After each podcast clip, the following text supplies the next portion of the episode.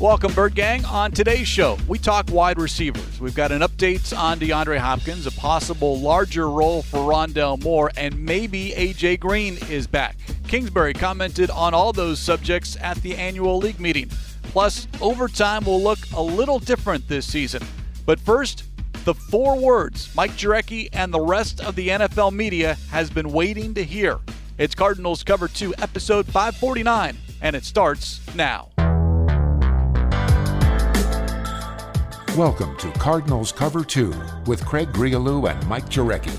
Cardinals Cover 2 is presented by Hyundai, proud partner of the Arizona Cardinals, and by Arizona Cardinals Podcasts. Visit azcardinals.com slash podcasts. Going for Hopkins, one-handed catch and a touchdown! DeAndre Hopkins. Here's Craig Grialou and Mike Jurecki. They will be open and without announcement, a collective cheer erupted across the country and across the world, really. There will once again be locker room access for media, according to Brian McCarthy, the league's VP of Communications. I, for one, MJ, looking forward to being back in the locker room, if allowed, and actually meet DeAndre Hopkins, who's played two seasons. Have not met D Hop, have not met JJ Watt. It's been a long two seasons without that not even the access, but just be able to introduce yourself to new faces with the Arizona Cardinals. Did you ever think this would happen again? You know what? There's a part of me that hoped for it, but then also as you change and adapt, you realize what you can do without what you thought you couldn't, if that makes sense, Bird Gang. Zoom, it's not ideal. You lose that personal connection, some of those fun stories, some stories that maybe get out that you'd want not to get out if you're the team. So there was a part of me that thought, hey, you know what?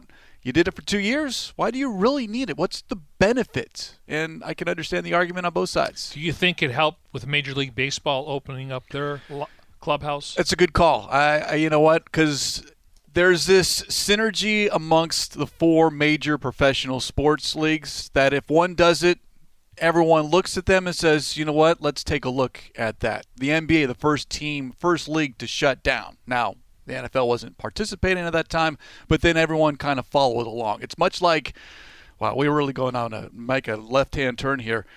The airline industry, a rate hike, then everyone else follows. It's something similar to that. There's competition amongst the professional leagues, but there's also a collective effort to, hey, what can we do best to improve our leagues and make it fan friendly? Yeah, and we're not joking now. You know, we, we had a chance to sit in the back of the room during the training camp uh, with the press conference. So we did see the players. We just haven't been in the locker room, um, whether it was at State Farm Stadium or here in Tempe. And, you know, to me, I, I think it's a, really good for the fans because, you know, usually if a guy's playing well and they have um, you know certain guys that talk certain days of the week, so you can always hear from the head coach at least two or three times a week. You're going to hear from the coordinator, you're going to hear from the head coach. I'm sorry, the quarterback. But when you get in the locker room and the team does a really good job making players available, but here now you, you have an opportunity to go talk to someone that maybe is a new player, like you know, um, we'll see how, how, many they end up with, uh, draft picks. So I think it's good for the fans where you're not just getting what the team is giving you, you're giving them more insight. And for me, that's really how I cut my teeth. I mean, you know, you have to be around these guys to trust. They want to trust you, and you have to trust them. Um, obviously, they, they have to trust you, seeing you around. Sometimes I don't go over there with a notebook or a tape recorder and it's just having a conversation. And I'm not looking for anything, but maybe he gives me an observation. Hey, what do you see about here? What do you see here? And so I think it's good for our show to where we can bring a little bit more insight. Um, not breaking news, just more insight to what's going on on a daily basis. And the Zoom interviews a little impersonal. Some players liked it, others feel more comfortable when you can actually see the face to face And again, I applaud pro athletes when that microphone is put into your face, either after practice or 10 minutes after the game ends, and all of a sudden you're asked questions. So that is something that I'll I'll always appreciate. But that Zoom interview, you know, you're a little limited in follow up questions, um, and just maybe a player being more comfortable. I, you know, it's it's no different than you and I doing Cardinals Cover Two, presented by Hyundai, proud partner of the Arizona Cardinals, via Zoom during the pandemic. It's doable, but this interaction here is we're four face five, face. five feet apart, but still, you know, the hand gestures, the movements. Yes, it, it's it, it's a it's a better conversation when you're in the same room than when you're in two separate places. And that's a great point for those that are not aware. And some teams are different. When you, when you go on Zoom, you have to raise your hand, and so you get a question in, but they they'll announce three or four names, and then you got to get back in the order. And at some point, you, you'd like to go back to that question, but maybe the, the question's been asked by somebody else. So that's a really good point. or When you're in a locker room, there's face to face, and you could tell when somebody's going to follow up a question. And it's more writers because obviously they're doing a little bit more than we are just, you know, living on sound bites. And I'll say this as much news that came out of the annual league meeting in Palm Beach, Florida, which wrapped up on Wednesday and early late Tuesday when Commissioner Roger Goodell had a chance to speak. And that's where that quote came from Brian McCarthy. Of all the news, overtime, coaches, players, whatever the news that broke over those three days, the biggest viral reaction on social media from those that follow the game as far as reporters who cover the NFL, specific team, or the league. The Adam Schefters, Ian Rapoport, that seemed to, without kind of reading between the lines because it's hard via a text or a social media post, just, you know, what was the meaning or the intent, you could just tell coming through your computer or your phone that there were a lot of smiles and all of a sudden a sense of freedom. Hey, we've got locker room access. So we'll see how it works out. But well, that was that was the biggest takeaway on Tuesday and that was, for a lot of people. And that was the last thing because usually they'll they wrap it up early. They get the meetings in, and then you know all those owners have their private jets and everything else, so they're ready to get out of there. They, you know, they had the commissioners party the night before, so it, it's and hopefully it comes back to it every couple of years. But yeah, uh, I could just tell everyone was relieved, and and the, you know the majority of the I people I cover or follow on Twitter is beat writers, national um, reporters, insiders. So you could just see the relief of. Um, again, uh, we got to hope that the pandemic um, doesn't return. I mean, it sounds like now we're going to have to get like booster shots, like flu shots in the in the future. So uh, obviously we're making progress, um, but there can't be any setbacks. Uh, and, and and I got to think we haven't seen any um, videos from the locker room. They, they've had dividers in there. and that's going to make it tough. And, and they may have to cap off how many people are in the locker room, and, and they may do some stuff outside it's going to be fascinating because again it's been two years since i've been in that cardinals locker room. The last time walking into that locker room when there was actually a locker for number 11 he does not play for this team anymore has officially retired but 21? I'm, guessing, I'm guessing that number 11's locker is not in there despite the fact he hasn't officially announced his retirement. So how that is set up it's you know, I'm, I'm, curious on, on just so how it's all going to go. you think they kept his locker I believe they did for several months okay. that offseason because if I remember correctly, Tay Gowan, I hope that was the right draft pick, but kind of did either an Instagram story or an Instagram okay. post video and kind of panned the locker room. And that corner locker room, number 11 stuff was still in there. And we were talking, we'll see, May, perhaps sometime late May. Maybe it was the rookie minicamp or whatever. So the so, season had been over with. Yeah, so, I mean, we got to give. Our, of course, our, this was two years ago. Yeah, we got to give our guy Jimmy Omahundro with the Pat Tillman. Yep. Uh, go to Folktales.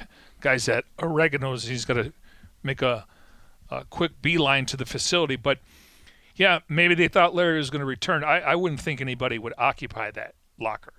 Well, that's an interesting question. Now, because that's a space, and there is valuable real estate, especially when you have now, ninety-man rosters. I will say this though: if there's one guy, Christian Kirk, because you know eventually he had Michael Floyd was a couple lockers down. He had Trent Sherfield, he uh, Andre Roberts, and then you had Andy Isabella kind of down the other way. Um, but eventually, Christian Kirk kind of moved over another spot, so it wouldn't surprise me. I guess we'll try to find out hey, when the locker room's open, I'll ask. makes our Christian job Kirk's easier. no longer here, though. Yeah, But- makes makes our job easier. Whether the fans think it matters or not, you know, I, who knows? Fans want to know what happens on Sunday. Did you win the game? Did you lose the game? Yeah, and it's interesting because I, I listened to uh, Mike McDaniel, the head coach of the Miami Dolphins, and he went through the locker room and he he switched um, offense, defense, offense, defense. He said, you know, because the Cardinals quarterbacks are on one side, you know, position groups. He said they spend so much time with each other. I want them to enjoy their other teammates. Obviously, you know, Cliff's not. That's probably the lowest on the totem pole. But that's a new coach going in there. I want you to know your teammate, just the guys that you're in meetings with, and I want you to know the other side of the ball. And I thought that's interesting. And you know, that's the kind of way you shake things up versus the norm. Yeah, and it's you know just getting to know one another because you're going to do battle, quote unquote, with these guys, whether it's offensive players or defensive players, being a team and not individual position groups. So I understand it, and uh, heck, maybe maybe that's something that he learned over his time around the National Football League because he's been at a number of different stops. Basically, wherever Kyle Shanahan was is where McDaniel was. Yeah, So- and that's one thing when you want to come in, you don't want to go, well, we've done this one way forever. Oh, no, this I'm in charge now. I'm the CEO of this team when you become the head coach. You mentioned doing things different, and that brings us to our next topic here on Cardinals Cover 2, presented by Hyundai, proud partner of the Arizona Cardinals. The NFC coaches addressed the media earlier in the week, and head coach Cliff Kingsbury asked and answered a number of different questions about Kyler Murray, the wide receivers, but doing things differently because this team needs to do things differently considering how the last two seasons have finished losing six of 10, losing five of seven, and not winning a game in which you could clinch a playoff spot. How does this team get over the hump as far as finishing games, finishing seasons better? And that was something Kingsbury was asked about and said, yes, quote, different things that I could have done a better job of adjusting the offense. And that's what we've done. Just trying to address how we practice later in the season, how we strategize, different things like that to try and be better in that final stretch. End quote. So we all know the issue on offense, and yeah, a large part was the absence of DeAndre Hopkins, but it's got to be more than that. And Kingsbury's phrasing, adjusting the offense. You lose a piece, you have to adjust. Now, I think it's foolish to think that this offensive coaching staff did not adjust when De- DeAndre Hopkins was out. It wasn't just, all right, well, that was D Hop, so Antoine Wesley, AJ Green, you're going to be D Hop. I, I, can't imagine that being the case. It certainly looked like it at times based off the results. But you lose a focal point, whether it's a wide receiver, a running back, someone on the offensive line, or you're talking on the defense.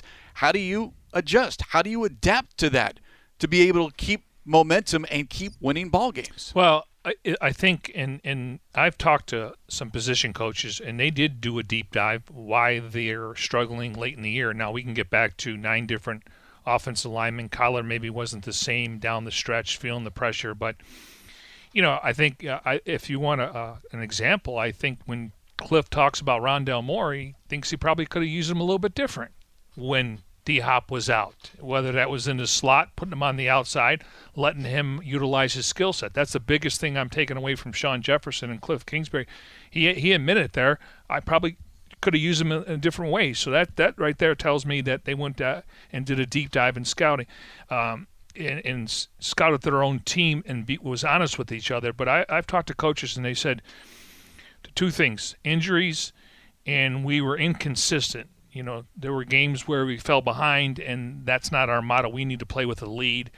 Um, but it was addressed, and I'm glad they're talking about it because you have to recognize it, and you hope it doesn't happen in the in the future. Again, you're not going to win every game in the second half of the season, but you just don't want to have that falling off a cliff uh, mentality. And I think you know they have addressed it. Now we'll see what transpires at at the end of the season. Injuries are a reason, but they cannot be an excuse. They can't be something that you fall back on because I always point to Derrick Henry. Titans lose him for a chunk of the season, yet they finished with the number one record in the AFC. So, and that's a huge part of their offense, much like DeAndre Hopkins. So it is doable. Now, who are the other pieces you have around that player that is so valuable that if you do lose him, you know you're going to take a step back. But collectively, can you make that step? a half a step and not a full step or two steps back. Yeah, I mean it's a good point, but you know, you would think Tennessee's offensive line was was probably better than the Cardinals throughout the course of the year. AJ Brown, probably the better receiver than besides DeAndre Hopkins. Uh, Julio was kind of hit and miss, um, but they were able to run the football with Adrian Peterson and some other backs. I, I understand what you're saying, but again, it's just this offense is predicated on that number one wide receiver and the quarterback because, I mean again, I go back to the uh, Rams game. I, I, don't know why they didn't target Zach Ertz. That that should have been something that was brought up after, because they were out. You know, Eric Weddle came out of retirement. They were losing their safeties. Now, when you fall behind twenty-one nothing, I get it, and you're just kind of trying to play for pride at that point. But um, there's a lot of things that go back and look. We should have done this, and, and the, the good news is they're not overlooking it because it did affect the outcome of the season. To your point, the Titans had better talent that could make up the difference of a Derrick Henry that the Cardinals lacked. Yes, and they and they had they went through 91 players on their roster. 91, that was the league high. Cardinals were somewhere in 85, 88.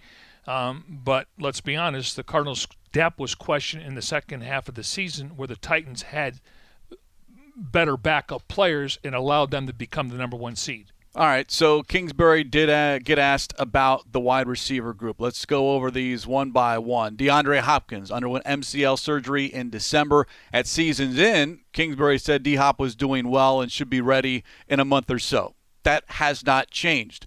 Quote, fully back sometime in the next couple of months, end quote, according to Kingsbury at the annual league meeting in Florida. So we're talking about by the time training camp is ready, he should be full speed, ready to go.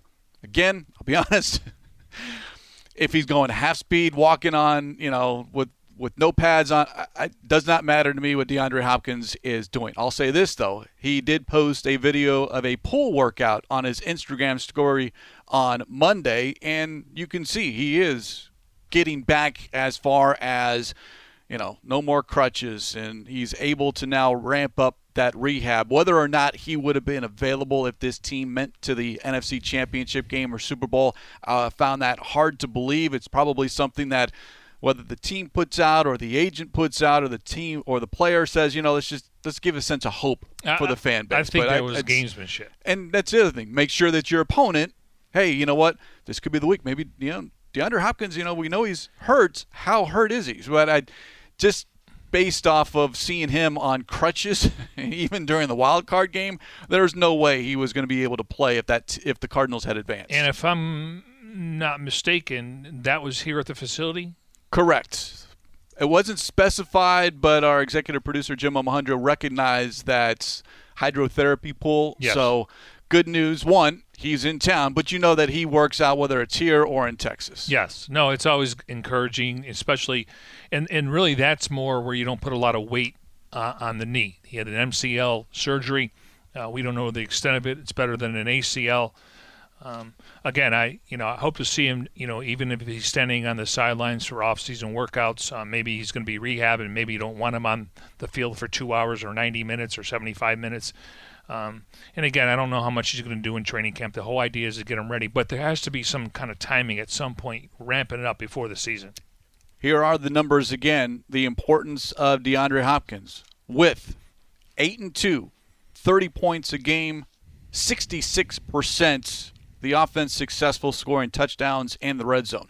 Without three and four, 21 points a game, 48 percent successful in the red zone, 4 13 over those last four games. So, yeah, a huge piece missing from the Cardinals late in the year. Now, who could be that guy that has some, can help alleviate some of that? Currently on the roster, first name that comes to mind is Rondale Moore. And we've talked a lot about him. We've heard Shawn Jefferson on the Big Red Rage mention that we'd like to see Rondale Moore a little bit more outside increase his route tree a little bit, utilize his speed, beat his defender off the line of scrimmage, and take the top off, as they like to say. The updates on Rondale Moore, according to Kingsbury, quote, really explosive player. We didn't play him as much as we probably should have because we had so much depth at the position to start. He's a guy who's ready to step up, end quote.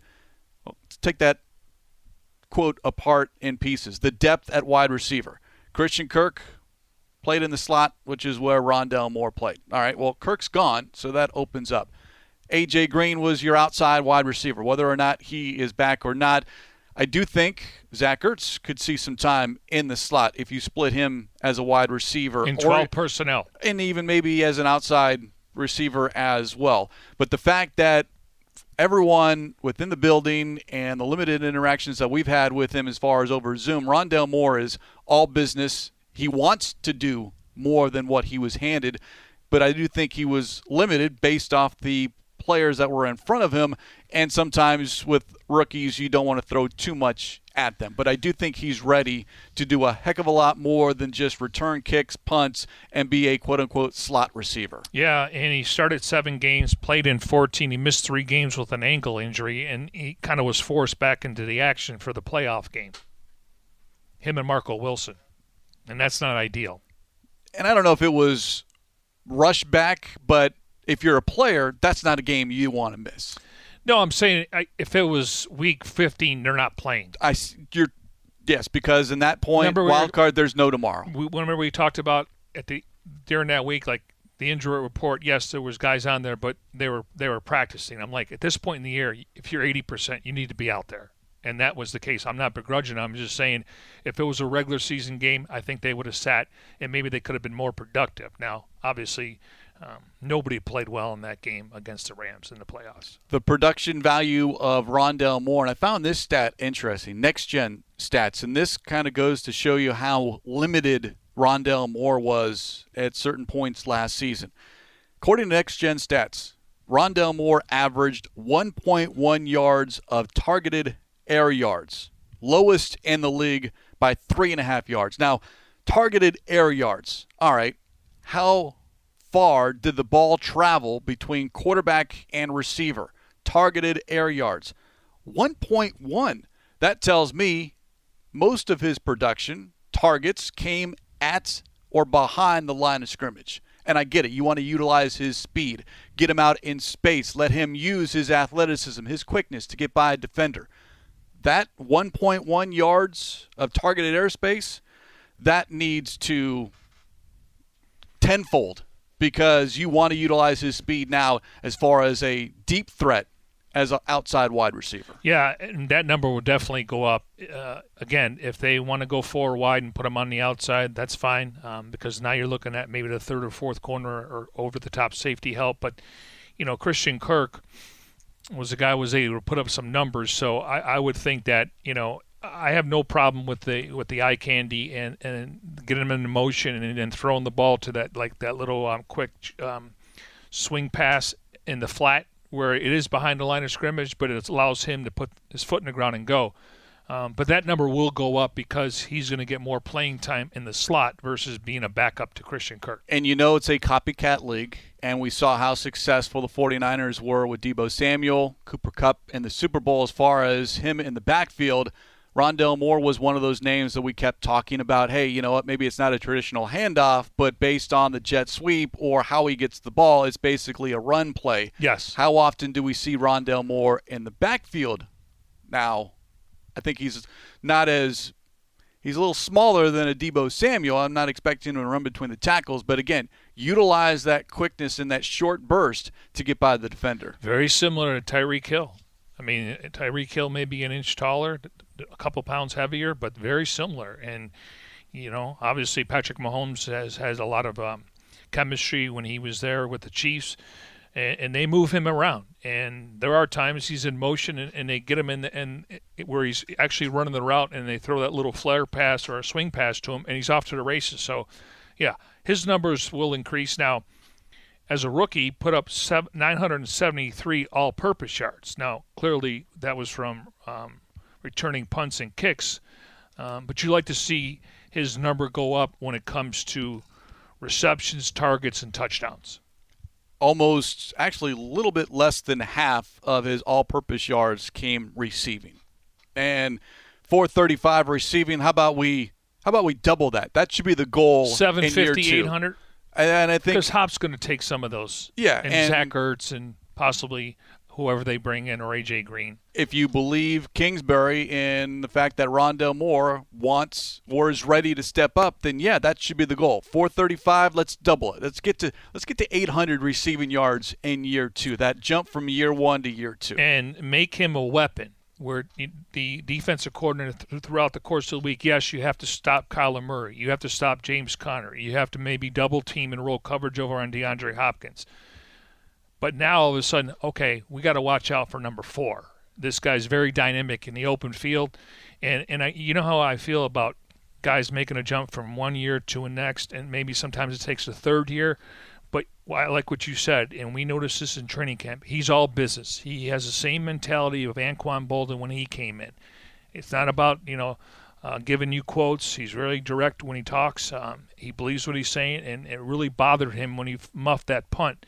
He said he couldn't even sleep that weekend. So um, that this guy takes it serious, and uh, I'm excited about his future. I really am. It's just a matter of him getting more comfortable and more confident, knowing he can play in this league, and I believe he can. The other wide receiver Kingsbury was asked about. Again, this is all from the annual league meeting. NFC head coaches meet with the media. AFC head coaches meet with the media. But Kingsbury said the team, quote, definitely would welcome A.J. Green back. Now, I know that name kind of brings up mixed emotions for a lot of fans. But Kingsbury, quote, we love what he brought us last year. And I think another year in our system, Kyler and him building his relationship will be really good, end quote.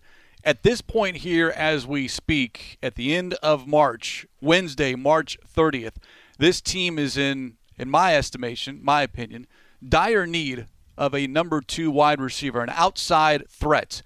You could do worse than A.J. Green, despite what our eyes told us at the end of last season. So if that's the name that this team signs, AJ Green, I'm perfectly fine with that because he has the knowledge of this offense as opposed to someone new coming in and trying to learn what is expected. Well, I, I, couldn't agree more with Kingsbury because what, what, what did we say when they retained James Conner and uh, Zach Ertz? They're going to be better because they're they have a year under their belt. I mean, both of them. I mean, Zach Ertz is learning on the fly. He's sitting next to Kyler Murray when they're flying to Cleveland, trying to figure out the playbook. And we know, we, again, it's it's playing receiver and tight end. It's all predicated on coverage. You have to change your route, and the quarterback's got to trust you. So from that standpoint, I, I, was listening to Matt LaFleur, and he's clearly they need a wide receiver, and they probably should have taken one instead of Jordan Love. They lose two of their top receivers, and he said, We don't play for six months, and you got to think the Packers are going to draft a wide receiver. So it's not the only the Cardinals and the Patriots, they're trying to find a number one wide receiver. And again, they're not going to play for six months, but I just think having him now, there were some miscommunications, and I know everyone's going to go to the Packers game, and, and I'm not going to pick that scab because didn't happen, but towards the end of the season. But Kyler was the first one to say, hey, people are falling asleep on A.J. Green, and they worked out in Texas. So I just think being in the system another year uh, where you're not guessing, you're not breaking the huddle going, okay, where do I need to line up? When you're playing freely and you're not thinking, you can make things happen. So I listen, I understand fans they want that shiny new toy. Um, they're gonna they're gonna draft a wide receiver. Oh, there's no question. They they're, have to, and and they're probably gonna bring another wide receiver in. There's there's some other guys out there. I mean, they, again, I'm not looking for names. Last year they signed J.J. Watt. He played seven games. I mean, brought a lot of leadership and physicality, and hopefully he can play 15 to 17 year. But you know, they bring him in and you know, grab the headlines and brought a lot of excitement to the locker room but he missed 10 games. So it's about staying healthy, and unfortunately, they can't control that. Here are still some names, wide receiver names, and I'm looking at taller wide receivers. So I don't include Jarvis Landry. I know he's a popular name out there, but I'm looking at a Will Fuller, six foot one. Julio Jones, six three. Sammy Watkins, six one. One year deal, and that's what it would be if it was AJ Green. But a one year, not prove it deal, but just one year to get me to that next season because when you draft a wide receiver or it's Rondale Moore ready to assume that next step, you kind of give these young players a little bit of a cushion so that wide receiver, if it is pick number 23 or somewhere in the second round, that the spotlight's not on him day one like it was Zaven Collins. You're not handed anything. You have to go out there and earn it and prove that you're ready. Yeah, Cardinal fans, you probably don't want to hear this, but I like to deal with facts, and, and I'm gonna have information to back it up. So, last year Kenny Golladay signed with the Giants. They paid him 18 million per year. He had 34 catches. Corey Davis signed with the Jets, 12 million, had 34 catches. Curtis Samuel signed with Washington, unfortunately got hurt. He was making 11.5. Nelson Agholor with New England, 11 million. He had 36 catches. Will Fuller, Miami, four catches, making 11 million. Mar- Marvin Jones signed with Jacksonville, make, make him six. I'm, I mean, there's other guys on the list. Emmanuel Sanders. Um, you look at Kendrick Bourne. You look at Sammy Watkins, Keelan Cole. You know who had the most receiving yards? AJ Green. They paid him six million. They paid him half of what Larry Fitzgerald was making over the last three years. Again, it wasn't ideal, but the perception is yes, he didn't turn around. Well, maybe he was running out there running the ball because clearly I talked to Larry Fitzgerald after the game. He said if he, they, they knew they were passing, you wouldn't see him looking at the jumbotron. I guess I did pick that scab. But anyways, the, the bottom line is you need a tall receiver opposite of Hopkins, and he he was serviceable. And being in the system another year, he can help some of these young guys too. And I think our expectations, at least my expectations, changed when D Hop went down. It's like, all right, well, you've got AJ Green, former number one wide receiver. He's been in the spotlight. He can do it. And it was obvious he could not. He is now a number two wide receiver. He's at that point in his career where he cannot carry an offense. He can be uh, a help to an offense, but he cannot carry an offense. And that was that was my expectation when D Hop went down. Like, well, AJ Green, he should be able to do it. He wasn't. Well, it was it was Zach Ertz averaged 10.5 yep. targets per game when Hop went down.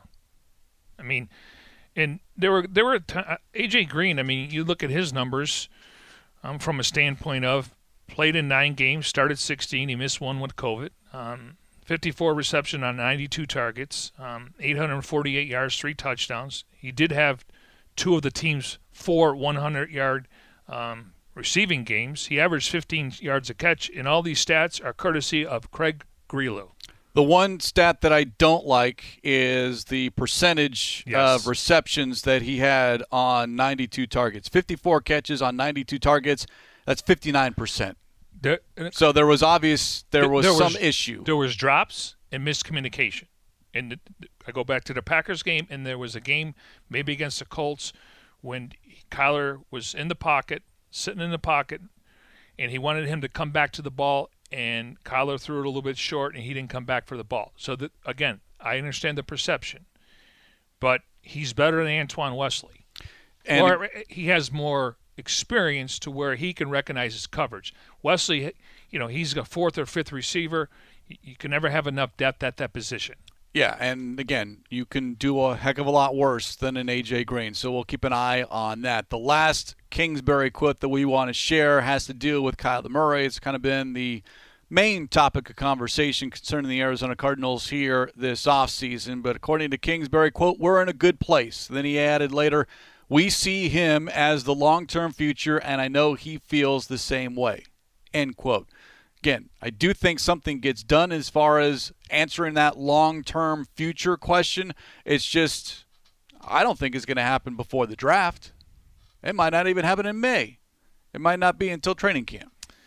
Well, coming up on May 2nd, the Cardinals can uh, uh, exercise his fifth year option. Steve Keim said they'll absolutely do that at the NFL Combine, and that's close to $29 million. Obviously, you know, we'll wait and see. I mean, if nothing's done before the draft, I guess um, they can ask for a trade, and uh, the Cardinals will not answer the phone. And then you just hope that, you know, they can get on the same page. And for me, they need to re- sign and extend Kyler Murray by saying that, I, I would just like to see a little bit more, but you can't have it both ways, right? And if you wait, then you're the Dallas Cowboys, and you're paying a heck of a lot more to Dak Prescott than you would have. And it's it's it's kind of like you know, I don't know if this is a good analogy because I'm just popping in my head. It's like you're living in this house, and you know you got to buy a new house, and you're just kind of putting it off. Eventually, you're gonna have to pay the price. Exactly the value of quarterback, much like the value of real estate. So you can avoid homes. it, yes. and, and you can refinance and get a 15-year loan. But here, at some point, you're thinking, I got equity here. I'm I'm I'm gonna have to finally move, and again, they're going to have to pay him at some point. It's just we talked about these teams with these rookie quarterbacks on rookie deals and how you're supposed to kind of cash in with talent. I just hope that he's, his cap number isn't 43 million because all of a sudden now when you look at that pie, Yes. you may not be able to afford a left tackle at 12, 15 million a year. So it, it, it kind of so the structure and to me I don't care what the number is, the total number, it's the guaranteed money. That's all that matters to me. And I really think Steve Bisciotti, the owner of the Ravens, came out yesterday and he was very clear. Um, first of all, this is shocking. Lamar Jackson may just let this play out. And they're willing to they're willing to give him forty to forty three million a year, but because of Deshaun Watson getting an NBA or a Major League Baseball contract, that's changed everything. If you're Erik Burkhardt, you're thinking guaranteed money. I mean, Every agent's thinking that now. yeah, and whoever's next in line. And Lamar doesn't have an agent. His mom is his agent. He's got a consultant who will look through the fine print, probably pays him ten, twenty thousand dollars a day or an hour to look it over. But he's not in a hurry, and and he he- was injured last year, doesn't he? Doesn't he have to worry about now? He's a free spirited guy. I love watching him. I love his personality. Um, you could see he's a team player. Yesterday, when they announced John Harbaugh was getting an extension, he liked it and he made a comment. So, but the but the uh, Eric DeCosta, the GM, says he doesn't even call me back. that that's that's the fascinating part of this. It's just real quick because Lamar Jackson did go on social media earlier on Wednesday. "Quote: I love my Ravens. I don't know who the hell putting that false narrative out that I'm having thoughts about leaving. Stop trying to read my mind." That was the end of his tweet. But to your point, the Ravens want. See, this is this is the difference between Cardinals and Kyler Murray Yeah. and the Ravens well, and Lamar Jackson. Craig, he's been an MVP. Yes. he's been in the playoffs. But all right, it, you're, you're the Ravens. You want to lock this player up. If you're Lamar Jackson, why wouldn't you want a long term deal? Why play on this fifth year and then, I don't know, go down the road of Kirk Cousins and hope you get franchise tag? I don't. From a Uh, you- future standpoint, it, it, it doesn't make a whole lot of sense. do you think to me. he's do you think he's worth more than Deshaun Watson? Lamar Jackson, his resume says he is. Now, skill set, I did. I think Deshaun Watson is a better quarterback. Thrower. Yes. Lamar Jackson's able to do a little think bit more. I think Lamar, he's you know obviously the- he's he's he's got Greg uh, Roman there, so he's had a good coordinator. But I think he improvises a lot like Kyler, where I'm not saying he doesn't watch film, but because of their skill set and when guys are open, they can get the ball to him. But but I, I would assume just because he's won an MVP in his age, he's going to get more than Lamar Jackson. Now I don't know if it's all going to be guaranteed, but that's that's the bar now. This is unheard of. it's almost like the Ravens, No. again, whether it was ownership, general manager, or head coach at the annual league meeting, asking, asking the media for help. Get this out there. We want to do something. Well, Please call us, Lamar.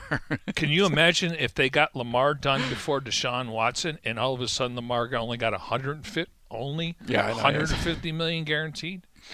I mean, if he had an agent, a deal would be done. I would think so, unless, again, as we talked about earlier, uh, with respects to Kyler Murray and Erik Burkhardt, the agent worked for the player. Yeah, but the agent also is supposed to give you advice. Yes, and I hope that there's someone in That's, Lamar Jackson's ear going, "Look, the, he's, he's he's supposed to take the bullets for you when things aren't going right, and you're you're sending out you know emails and posts and stuff. But at, at the end of the day, but the reason why you hire is because of their expertise and their advice, and it's not just football; it's financially to take care of you for life your family. You know, you got you can, just can't go out there and spend um, money like a drunken sailor. So there's a lot that goes into it. Cardinals cover two presented by Hyundai, proud partner of the Arizona Cardinals. The one topic that I don't think was asked uh, of Cliff Kingsbury, it might have been, but I didn't see it anywhere, is because I think darn near every head coach was asked about it, and that is overtime. Now, when the coaches were asked about it on Monday and Tuesday, this was before the final vote, but certainly sounded like, and we talked about what Mike Tomlin had to say I don't fear sudden death most coaches around the league liked how overtime was, or now currently is in the regular season. Meaning, you win the coin toss, you get the ball, score a touchdown on your first possession, you win the ball game. kick a field goal, then the other team has an opportunity, and then you play sudden death. Well, that's still going to be the case in 2022. But the owners approved the proposal to change overtime rules for the postseason and postseason only. And it's a proposal that the Colts and Eagles both submitted, and that is each team will now be guaranteed a possession. Again, this is postseason only but each team is guaranteed a possession. It was approved by a 29 to 3 vote. They needed 24 yes votes for it to go through, and it certainly sounds like most coaches don't really like this, but this was an ownership decision, and I think it was a knee jerk reaction to the Chiefs and Bills overtime game and how exciting that was. Yet the finish saw Josh Allen sitting on the sidelines. The league owners don't want that image anymore in a high profile football game. And he wasn't the only one. I mean, you look at Patrick Mahomes. Uh, he was on the sidelines when they played the, the Patriots. Matt Ryan was on the sidelines when Tom Brady beat him in the Super Bowl. So, Although I'll say this because I heard that before, and you would think, based off the league, whenever something like that kind of a play or that situation happens, there's always an immediacy. All right, well, we need to fix it. We need to change it. I don't remember a lot of talk. Now we're talking Well, a whiles back, but after that Super Bowl, was there a lot of angst as far as, hey, we we why wasn't Matt Ryan given an opportunity? no, because I think it was what twenty eight to three. Twenty-eight to three, yes. So this this was like a shootout between the Bills and it's like who had the ball last. But again, So there was a different. it, and it's just 17 game schedule, the playoffs. I mean, you got Josh Allen. I- it just seemed like everyone was gravitated to it. Maybe it's the gambling aspect, and, and I don't know about fantasy and the playoffs and stuff like that. I'm sure there's leagues out there, but it, now this is interesting. Under the format, o- overtime format, there have been 164 overtime games, including playoffs. Teams that won the overtime coin toss have a record of 86, 68, and 10 in those games.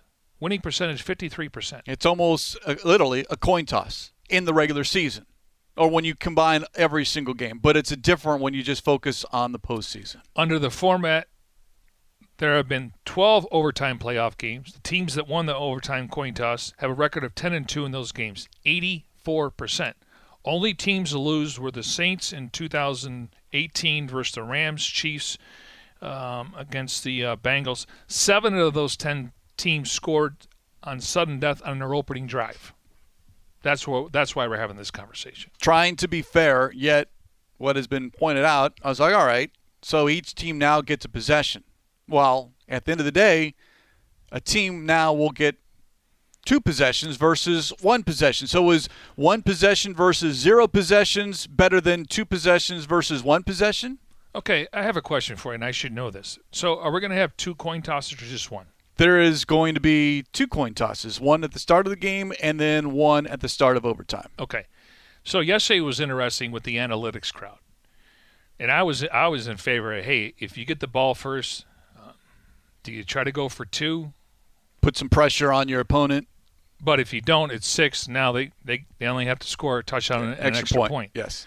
So I, I started looking at, you know, Mina Kimes is really good at analytics, and everyone's saying, well, you got to go for two. So this is what I came up with. If you win the toss, choose to go f- for the second. If you have the ball first and goal at the TD, go for one. So, and if you have the ball second and, and score TD, go for two. So there, there's different analytics that's going to come up. Now, if you have the ball second and first team scored field goal, don't settle for a field goal unless you absolutely have to. So be a little bit more aggressive when you know that you can settle for a field goal. Yet, okay, this is this is where Cliff Kingsbury and what we've seen from him, Yes. where you're inside the red zone, and if you have an opportunity on fourth and one from maybe the 32 yard line, you've got Matt Prater. He could kick a 50 plus yarder to keep the game going. I can see a lot of head coaches, Cliff Kingsbury for one. I'm going to go for it, take my chances, keep this drive going because I know six points beats and gets us a win. All right, so let's say, let's say um, the Cardinals drive down there, they win the coin toss, and they, they, they score a touchdown, kick an extra point. Now, is that other team you think automatically they're going to go for two?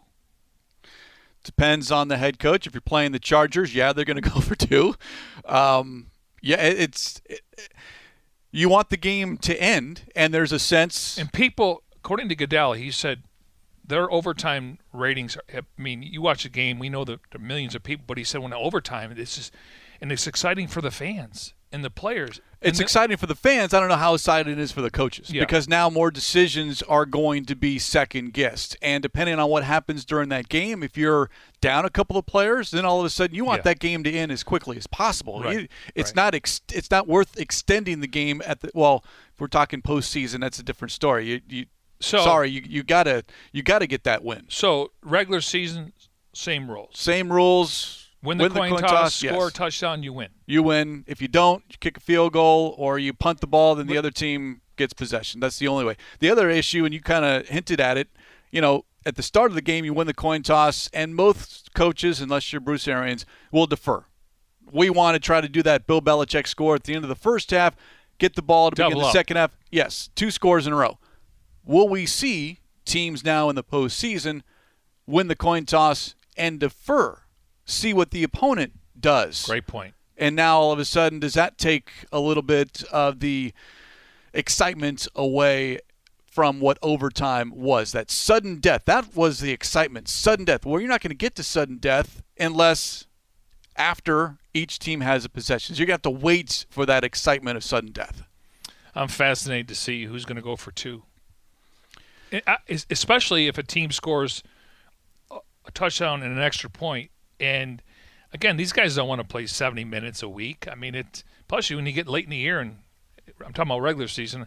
Again, I was hoping that they would say "Mm, we're going to allow ties in the regular season. I know fans don't like that, um, but the, again, 17 games. These guys playing 70 minutes. It's not ideal for the body. I'm curious on what like Vance Joseph has to say hmm. about this. Now, we've heard from him, and I believe it was after the 49ers game, the home game in which the 49ers went for it, what, I think four or five times on fourth down. And Vance Joseph, like, you know, I know I my best fourth down defense is going to beat your best fourth down offensive call. So, head offensive coordinators are going to have to come up with more two point conversion, two point plays to give perhaps if you're going to go for two, and then defenses, you got to be ready. Did the Cardinals attempt a two point conversion last year? Off the top of my head, did they convert a two point try? That's a good question. Uh, they went for it on fourth down so many times, but I don't know if they went. Actually, you know what? I'm looking at the stats right here. They were 0 of 3 On- on two point tries. Okay. 0 of 3. I, for I, the life of me, I, I, can't remember. One, or, one or two games. I just didn't know how many. 0 of 3. Again, Bird Gang, don't ask me when those games or when those attempts happened. But yeah, only three two point tries in 2022. Or I should say 2021. Yeah, because they went for so, so much on fourth Yeah. down, and obviously you got to get down to the goal line. To Interesting, in 2020, they were also 0 of 3 on two point tries. So in the last two seasons, 0 of 6 going for two. Read into that what you Hey. want. They got James Conner. Yes. Give the ball to James Conner, maybe Rondale Moore in the backfield, and just kind of see where it goes. Well, and uh, you know Kyler did try to throw to Zach Ertz. Unfortunately, the ball was tipped at the line um, with Aaron Donald. That would have been a touchdown. Um, so I'm looking at two point conversions. Uh, yeah, I, I just- I just have percentages, but yeah, the Cardinals they were ranked 26th in two point conversions last year. on offense. Yeah. Okay. The Saints didn't try one. Vegas didn't try one. Um, the good teams were good. Were Houston, San Fran, Philadelphia. Well, in the case of Houston, you had nothing to lose. Just Yes, this is go just for two. it, go for two. every time. That's Yeah, exactly. So fascinated on, and again, as as I, I joked about on the Red Sea report, that you know you know what's going to happen now, MJ. We've had all of this discussion, all this angst, this back and forth. There is not going to be a playoff game in 2022 that goes into overtime. You can almost write it down. It's not going to happen. It's just it's just how the way the world works. But we know, Craig. I'm starting to see over and unders, and I'm like, okay, uh, that's great, but it's a week to week proposition. Yes. That's the NFL. I mean, and and who plays the best on that? Who, which quarterback plays the best on that Sunday normally wins. That's how the NFL is. So, yeah, it. I just think when you get to the playoffs, everything gets ratcheted up, and and and, and teams get a little conservative. But when you're trailing, How many games come down to the last five minutes in the NFL? And and they'll they'll throw a stat out eight points or less or seven points or less. I mean, we're talking over 55 percent of games that come down to one possession. Not three, it's more seven or eight points, which you, is doable unless you don't convert the two point conversion. So these games always come down to the end. And that's what makes the National Football League so exciting. So we'll see what happens again. The regular season, overtime remains the same. Postseason, each team with at least one possession. Hopefully, we'll get a chance to talk with head coach Cliff Kingsbury, get his thoughts on that. And of course, we'll keep an eye on what happens in free agency. And right around the corner is the 2022 NFL Draft. Yeah, And- we're starting to see some pro days wrap up. Yep, I believe uh, Alabama was scheduled this week. Georgia was uh, the past couple of days. So Purdue was yesterday. yes, this is the time of the year. And then the Cardinals could bring in 30 visits. So, you know, bring them in. They, they were able to interview 45 players at the combine for about 15 minutes. Um, that's more of a meet and greet here. You go back to the tape. What were you doing on this play? If you're a play a certain position, what was the coverage you were looking at? So now, and usually they take them out for dinner and they get a nice steak dinner and they go on this banquet circuit. And then all of a sudden they get drafted and it's time to go to work. They've been patted on the back how great they are. You're in the building, and it doesn't matter how you got there. Now you're just like everyone else. Unless you're like a first round pick. Yeah. and on that note, we will put a lid on this edition of Cardinals Cover 2 presented by Hyundai, proud partner of the Arizona Cardinals. As always, special thanks to our executive producer, Jim Omohundro. For Mike Jurecki, I'm Craig Grialou. We'll talk to you next time here on Cardinals Cover 2.